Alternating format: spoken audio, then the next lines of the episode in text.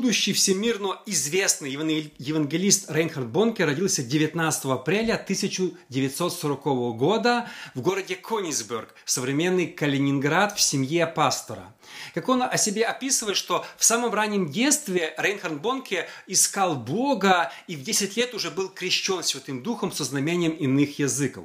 Когда он подрос после окончания школы, Рейнхард Бонке решает поступить в довольно-таки примитивный христианский колледж – он говорит, что братья его критиковали за его поступок, потому что они считали, что христианское образование ну, не является образованием вообще как таковым, потому что они поступили в солидные университеты. Но Рейнхан Бонке решил все-таки поступить в Уэльсе в христианскую школу, э, где он учился. После окончания с ним произошло одно очень странное событие, на котором я сегодня хочу сделать ударение.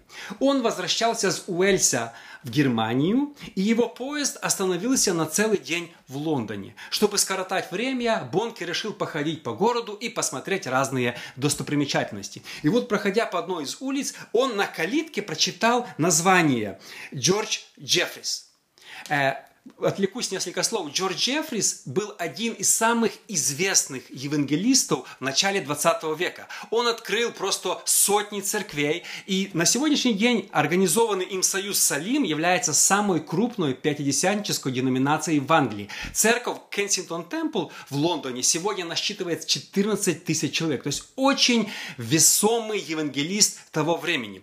И тут Рейнхан Бонке подумал, неужели это дом этого известного евангелиста Джорджа Джеффрис, и тут Дух Святой ему проговорил в сердце. Ты никогда не узнаешь, если не спросишь. Поэтому Бонке набрался смелости. Это, кстати, было 25 января 62 года, а Бонке было всего 22 года.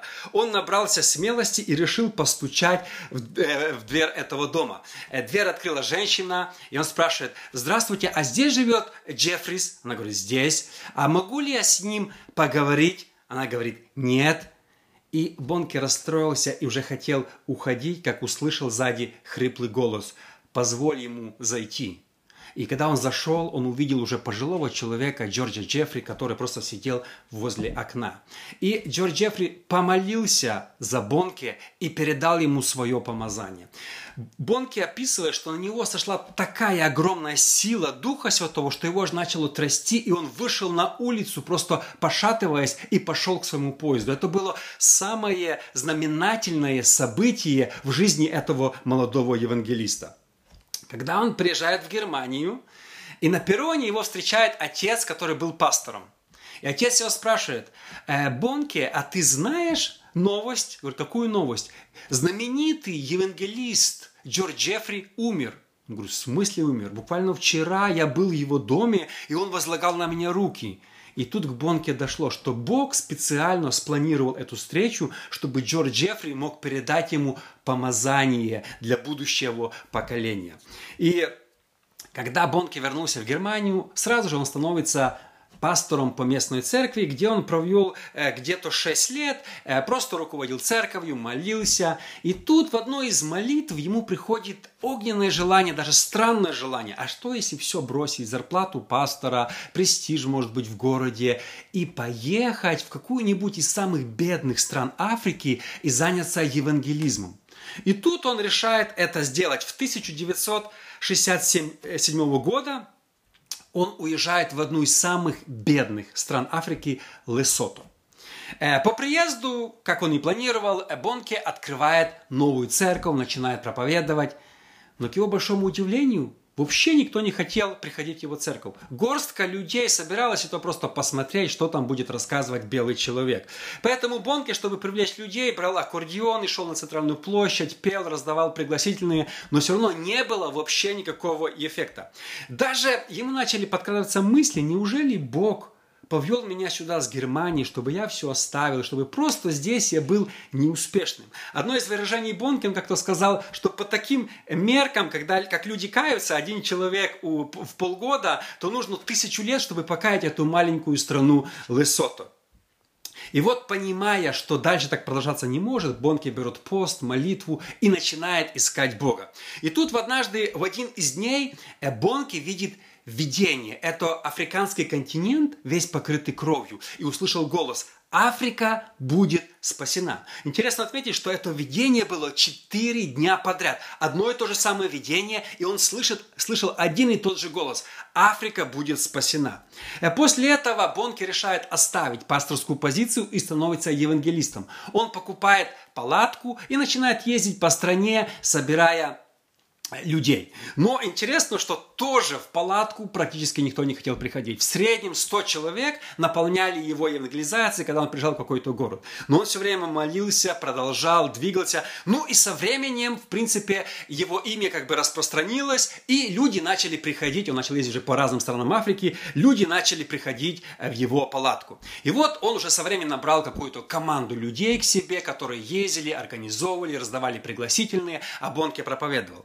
В 1984 году Рейнхан Бонке решил заказать самую большую палатку в мире на 34 тысячи мест. Это было просто огромное событие. До этого они никогда такие тысячные палатки не делали.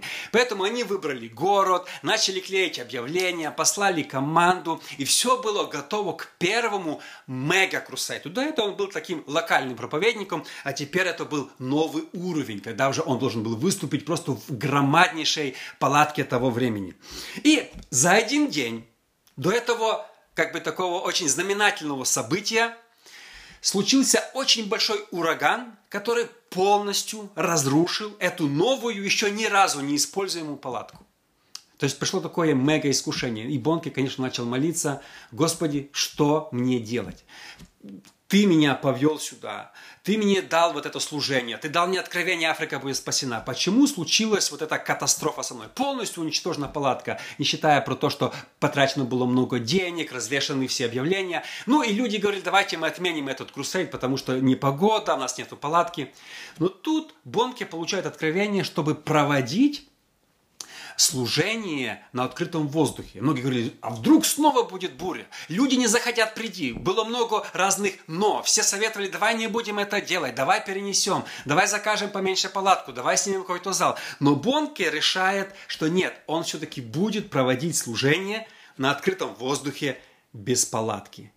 К его большому удивлению, когда начался первый день евангелизации, 100 тысяч человек – пришли на это служение. Это было впервые для него, когда он раньше собирал там 500 тысяч, и тут приходит 100 тысяч человек. Это в три раза больше, чем могла вместить его самая большая палатка в мире.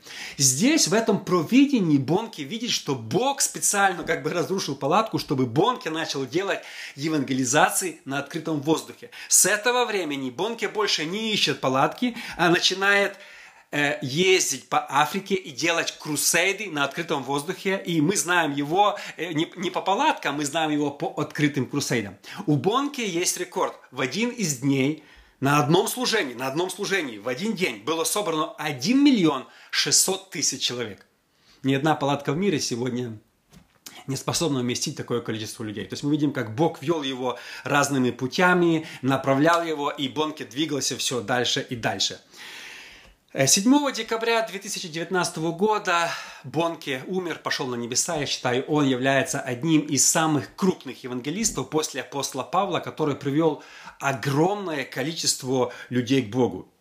Но я хочу здесь остановиться на одной маленькой детали. Вы знаете, когда обычно основатель какого-то служения умирает, обычно его служение заваливается. Даже когда есть какой-то известный пастор и передает другому пастору, то очень редко, когда другой пастор может быть на уровне первого пастора-основателя. Но в случае с Бонкем он сделал то, что практически не удавалось никому. Он еще при жизни нашел и начал тренировать себе приемника. Приемника это был Даниил Коленда. И Даниил Коленда сегодня продолжает и собирает толпы людей. Я также слышал, что недавно, что Дэниел Коленда вообще собирается открывать э, церковь в Америке. То есть Дэниел Коленда является одним из известных служителей евангелистов сегодня.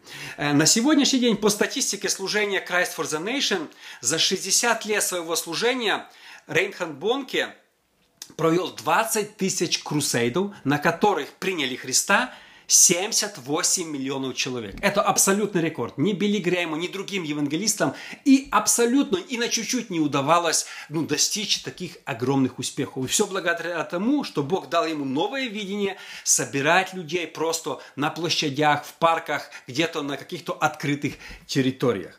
И э, не, последняя мысль, смотрите, э, Бонки написал, что секрет его служения, один из секретов его успеха – это то, что в молодом возрасте, когда ему было 22 года, он встретил евангелиста Джеффрис, который возложил на него руки и передал ему помазание. Бонки в одной из книг пишет, что он считает, что он смог достичь свое призвание, потому что получил помазание от предыдущего поколения. Вообще, если рассуждать о теме передачи помазания, мы видим, как Илья в Библии передал помазание Елисею. Мы знаем, что несколько современных э, проповедников, таких как Вилсворт Смит, передал Лестеру Самралу. Да? То есть были какие-то проповедники, которые передавали это другим. В Библии есть всего одно место, на которое ссылаются люди, которые толкают эту теорию, Римлянам 1.11. «Ибо я весьма желаю увидеть вас, чтобы преподать вам некое духовное дарование к утверждению вашему». По-английски написано «I wanna impart spiritual gifts». Слово impart встречается всего один раз и означает передача помазания или духовного дара. Конечно, многие люди критикуют эту теорию, многие это не понимают, но сам Бонке ссылаясь на этот стих, считая, что один из успехов, почему он смог спасти столько людей, потому что известнейший евангелист Англии таким чудесным образом за день до своей смерти передал ему помазание от Бога. Друзья, спасибо огромное, что вы смотрите мой проект Штунда ТВ. Напомню еще раз, если вы не подписаны на мой YouTube канал, обязательно подпишитесь. Увидимся.